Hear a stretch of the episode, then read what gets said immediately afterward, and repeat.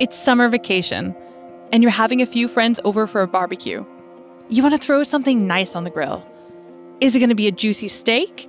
Or maybe a more sustainable plant based alternative, like a veggie burger?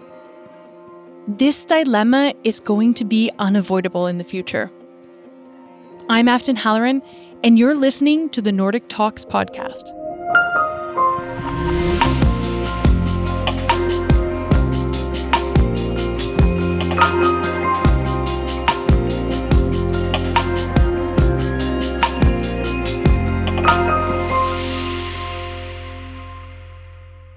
This episode is about a fundamental part of our existence protein. But what exactly is protein, and why do we need it? Protein is an important part of our diets. We need it to function, to grow and maintain muscle, basically to live. There's protein in all sorts of foods, but most high quality protein comes from animal products like eggs, meat, and dairy, and just a few plant sources like soybeans and quinoa. The problem is that the way we produce these many kinds of foods isn't environmentally sustainable. That's why the future of protein is one of the most important sustainability questions of our time. In this episode, we'll explore some of the most fascinating food innovations in search of the game changing protein of the future. Our journey will take us from an underwater rainforest in the Faroe Islands to lab grown food in Finland. We'll examine just why we need to change our diets. We'll learn how to farm in the ocean and how to produce food out of thin air. A little later, you'll meet two Nordic sustainable food pioneers. But first, let me introduce you to Roberta Iley. Yeah, so I'm Roberta. Uh, I work at Forum for the Future, which is a non-profit. Um, we work on the kind of complex sustainability issues with business, civil society, governments.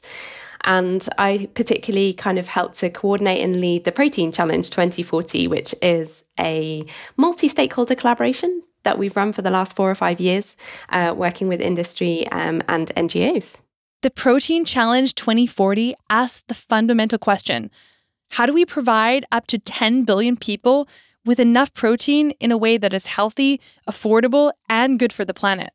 The shifts that we need to make seem straightforward. We know that we need to change the balance of our protein supply. We know we need to be eating less meat, more plant based protein, and other alternative proteins. And we know that all of those need to be fundamentally sustainable.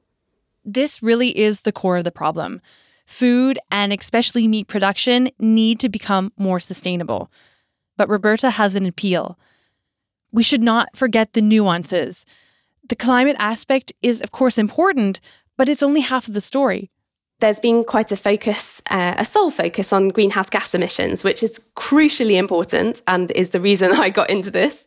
Um, but it does have the potential to kind of distort the end sort of sustainability and nutrition outcomes if we don't look at things more holistically.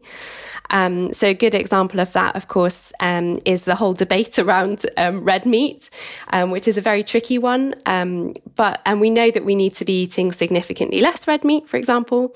But we also know um, that red meat can be a really important source of certain micronutrients, and that fundamentally, you know, putting a cow on grass, and that I'm not saying that's always the case, but where that does happen, you're converting uh, a product that humans can't eat directly into great quality um, nutrition. And it's some of those nuances and, and trying to avoid some of the unintended consequences that when we only look at one issue in isolation can happen is where some of the kind of nuance and some of the complexity comes in a little bit.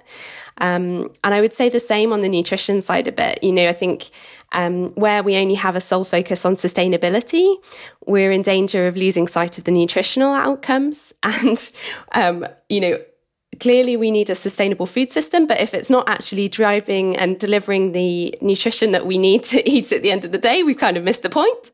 All right. So if the planet can't survive with today's meat production and CO2 emissions, and we as humans can't stay healthy without protein, then what do we do? Pasi Vainikka thinks he might have a solution. We disconnect food production from agriculture. Pasi is the CEO and co founder of Solar Foods, a company that is producing protein out of carbon dioxide, hydrogen, oxygen, nitrogen, and renewable electricity. It's basically food out of thin air. What we do technically is very similar to wine or beer making. In winemaking, you have an agricultural product, grapes, um, that you crush, add some water, put uh, the liquid in a fermenter, and then add yeast. And this yeast eats sugar in the liquid for energy and, uh, and carbon to, to grow and also make the uh, alcohol to the surrounding uh, liquid. So, this is sugar based fermentation with uh, yeast. What we do is gas fermentation. We also have a fermenter uh, and the media, water media in the in the fermenter. But uh, in the fermenter, we we put our microbe uh, instead of uh, of yeast, and this microbe uh, is such kind that it doesn't eat sugar, but it eats small bubbles of hydrogen and carbon dioxide instead of sugars. And this is the fundamental point where we disconnect from agriculture. So technically, we are operating a, a brewery where instead of sunlight and sugar, the energy source is hydrogen that we make uh, uh, with electricity by, by splitting water. So that's instead of sunlight, hydrogen uh, through electricity is, is our energy source, and CO2 is the building block that we, we capture from the air. True innovation is not always easy to understand. Pasi has a scientific background and is very passionate. The process of producing protein from air involves far more steps than you've just heard. For now, think of Solar Foods as a protein brewery the size of a football field, capable of producing what equals 4% of all of the protein consumed in Finland. The technology is called gas fermentation. And if you look at the uh, climate impacts of food production of today, uh, all the climate and environmental impacts are basically due to the uh, uh, reasons that we we are bound to land and land use, whether it has to do direct, indirect uh, uh land use effects, such as uh, cutting forest for agricultural land, or and thereby losing carbon from forest to uh, to the atmosphere, or the use of fertilizers, production of fertilizers and the, the use of water or the inherent emissions from cows. Uh, all these uh, emissions have to do with, with the, the current traditional practices, what we have. And if we can go around all of this, then the environmental benefits are huge. Also, we're not dependent on, on climate or, or weather. So it's also a security of supply issue. Solar Foods can produce air based protein almost anywhere from Arctic regions to the desert, and even in space. The product is a so called novel food and expected to reach the market approximately two years from now. When it does, the air protein can be used in a wide range of foods. It's tasteless and it can be added to almost any recipe. If we go further in the in the future and uh, would, for example, produce real meat cells in uh, in uh, kind of a brewery, so replace cow uh, with um, with uh, meat cells, so-called cultured meat. Um, then, in that kind of future, we would need instead of producing feed for animals to eat, we would need to produce feed for the cells to grow, and we could be actually providing a part of that uh, growth media for for cultured meat.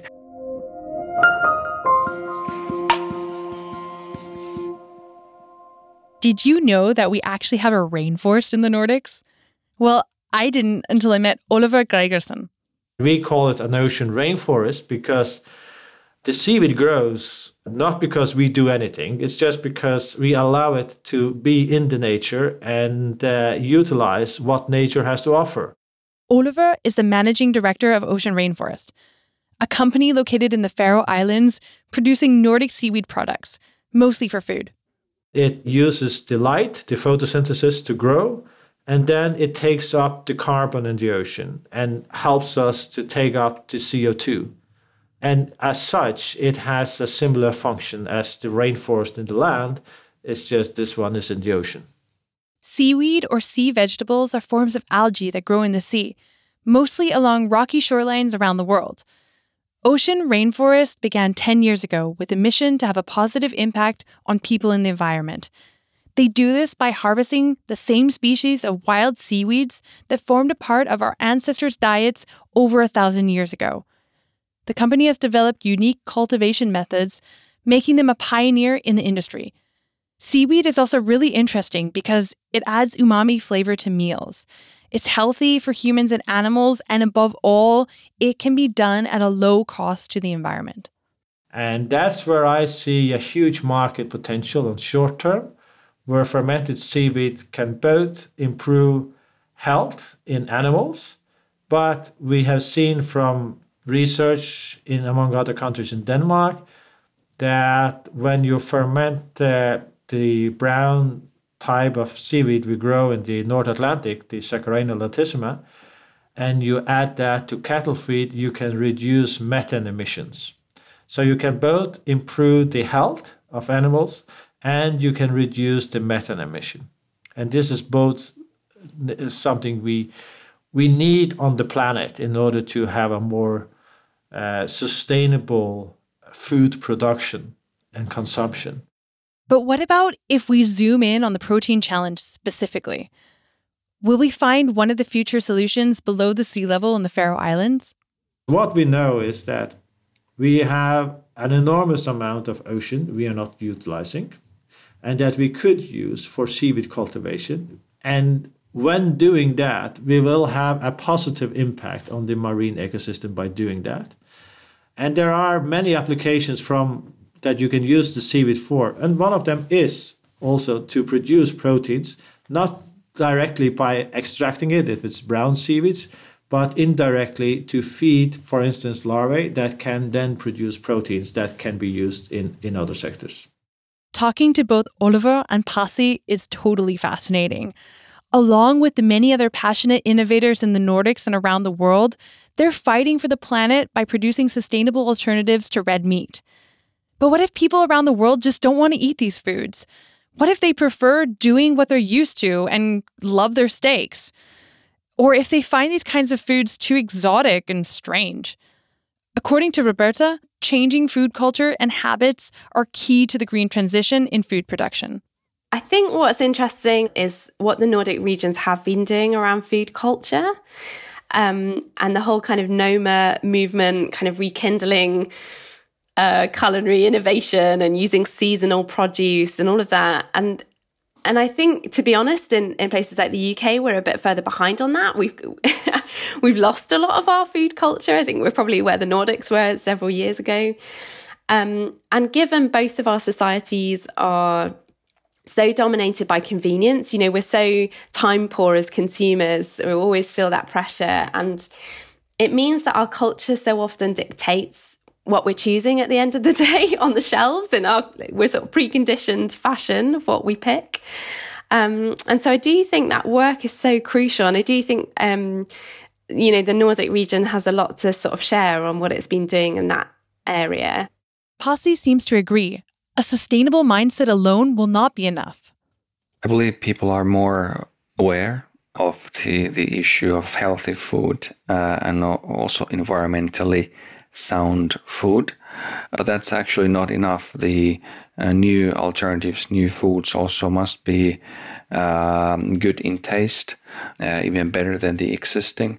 And um, the, the consumer experience basically decides uh, if the new alternatives will break through. And uh, they have actually become better and better.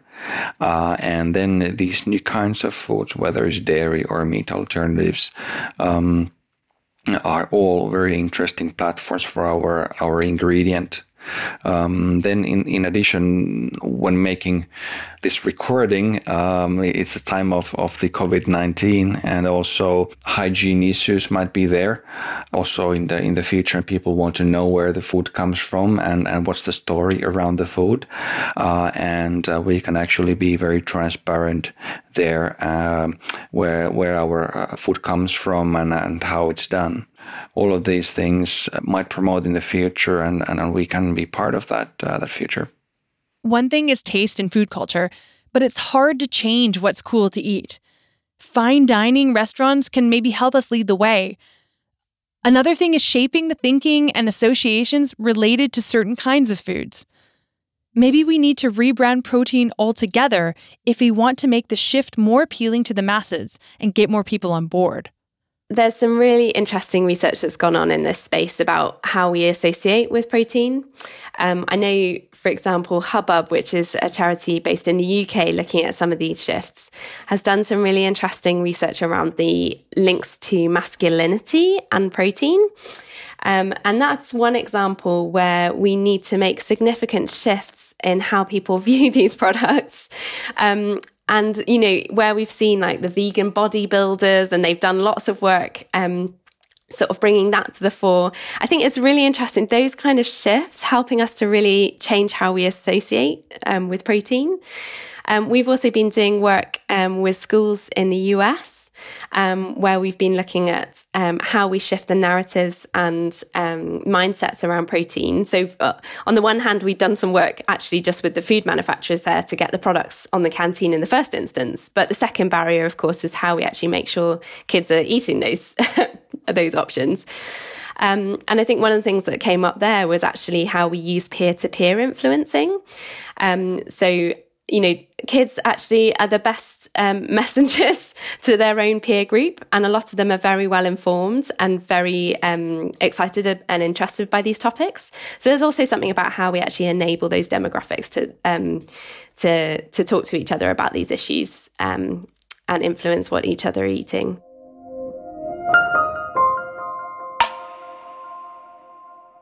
Here at the Nordic Talks podcast, we want to inspire our listeners to be change makers. So at the end of my conversation with Roberta, Pasi, and Oliver, I asked them how we as consumers can make sense of these complex issues and push the shift to more sustainable alternatives to meat. I mean, how do we actually decide what to buy? Here's Roberta. Yeah, it is a minefield, I'll admit. But if you're going to the supermarket, think about diversity. So trying something you haven't tried before. It's not always easy in our hectic lifestyles, but perhaps try a new pulse or a new grain or something that you've not um, had an opportunity to cook with before. Look up a YouTube video and get some tips on how to soak them, whatever, while you're um, working or looking after kids or whatever during the day. Um, and find some inspiring recipes. You know, there's so much out there now in the world cuisine that we're exposed to where, you know, look up a lovely Indian dal or something that is just made made for plant based protein and uh, and try cooking that. Um, and I think the the other part is you know just looking out for some of those key labels on meat products. So hopefully um, it's not always the case, but where you're able to save some money and not buying the meat on the one hand, for example, or as much meat, um, spending the money that you do spend on those products um, on the best that you can afford, um, whether that's kind of organic or animal welfare certified. Um, they they're not a quick fix, but they're certainly a great way to go um, if you're a consumer. Oliver is even more specific in his recommendations. My recommendation is, is has to be, of course, related to seaweed, and, my recommendation is that you, as a consumer, look into okay, how can I apply seaweed more in my uh, daily or weekly intake of food? Uh, and that uh, is very simple. Google a bit about recipes, how I can add seaweed into my food. I mean, why use salt? Why don't you buy some dried seaweed? And sprinkle that over over your egg. And and you will have the same salty flavor but you will also have some additional healthy components that are in the seaweed. Why don't bake a seaweed cake? I had one here on sunday. It was excellent. Uh, and uh, seaweed butter is very nice if you like butter but uh, it's it's also nice as a sauce uh, with a fish or with a steak or with something else some some some some vegetable. If you have vegetables and you should every day but if you want to make your vegetables a bit more fresh and give them a, a bit more edge, add some dried seaweed together with your olive oil. These are small things that you can do in order to uh, apply this completely underused ocean resource that we have around us. I mean, our ancestors used, used it much more than we do. Uh, we should start to do it both for the taste, but especially for our own health and for the environment. And finally, Pasi wants us all to act today. Well, I would say already today shifting to, to more plant based, even if you would be a so called flexitarian, so still eating meat, but perhaps not daily and once a week or something like that. Already that has a huge, huge impact. Uh, and I think that uh, people will not do it primarily because of uh, of environmental reasons. Some do, um, but but the big movement starts when um, the uh, plant-based uh, diet and alternatives are are so good that they are also attracted by, um, let's say, the, the Western consumer. Uh, and this I mentioned because the wealthiest mm-hmm. part of the planet uh, produces most of the, the emissions. So the decision what we make in the developed world have, uh, and where we also consume most of meat and dairy has a, has a significant impact. So that's already something. But uh, the problem doesn't end there. We need to feed the current population more sustainably, but we also need to cover the increasing uh, need for, for food because the population is growing and the standard of living on the planet is increasing. So that's an additional kind of conflict in, in, in the use of resources. And there we come into, into play. Well, personally, I really love seaweed, and I started to eat a lot of it when I was an exchange student in Japan. And I also think that Pasi and Solar Foods are doing really interesting work and changing and expanding the notion of what protein can be and where it comes from. I will be sure to keep a close eye on their progress in the coming years. But most important of all, this is an extremely complex issue. It's not as black and white as eating meat or not eating meat. Here in the Nordic region, 30% of millennials identify themselves as flexitarian, vegetarian, or a vegan. So this shift is generational, and I think that we're going to see more of it in the future. And I also understand why people are looking for tasty and delicious substitutes for meat. And any lab grown alternative better be convincing, or else we will probably revert back to our old habits. I'm Afton Halloran, and thanks for listening to the Nordic Talks podcast.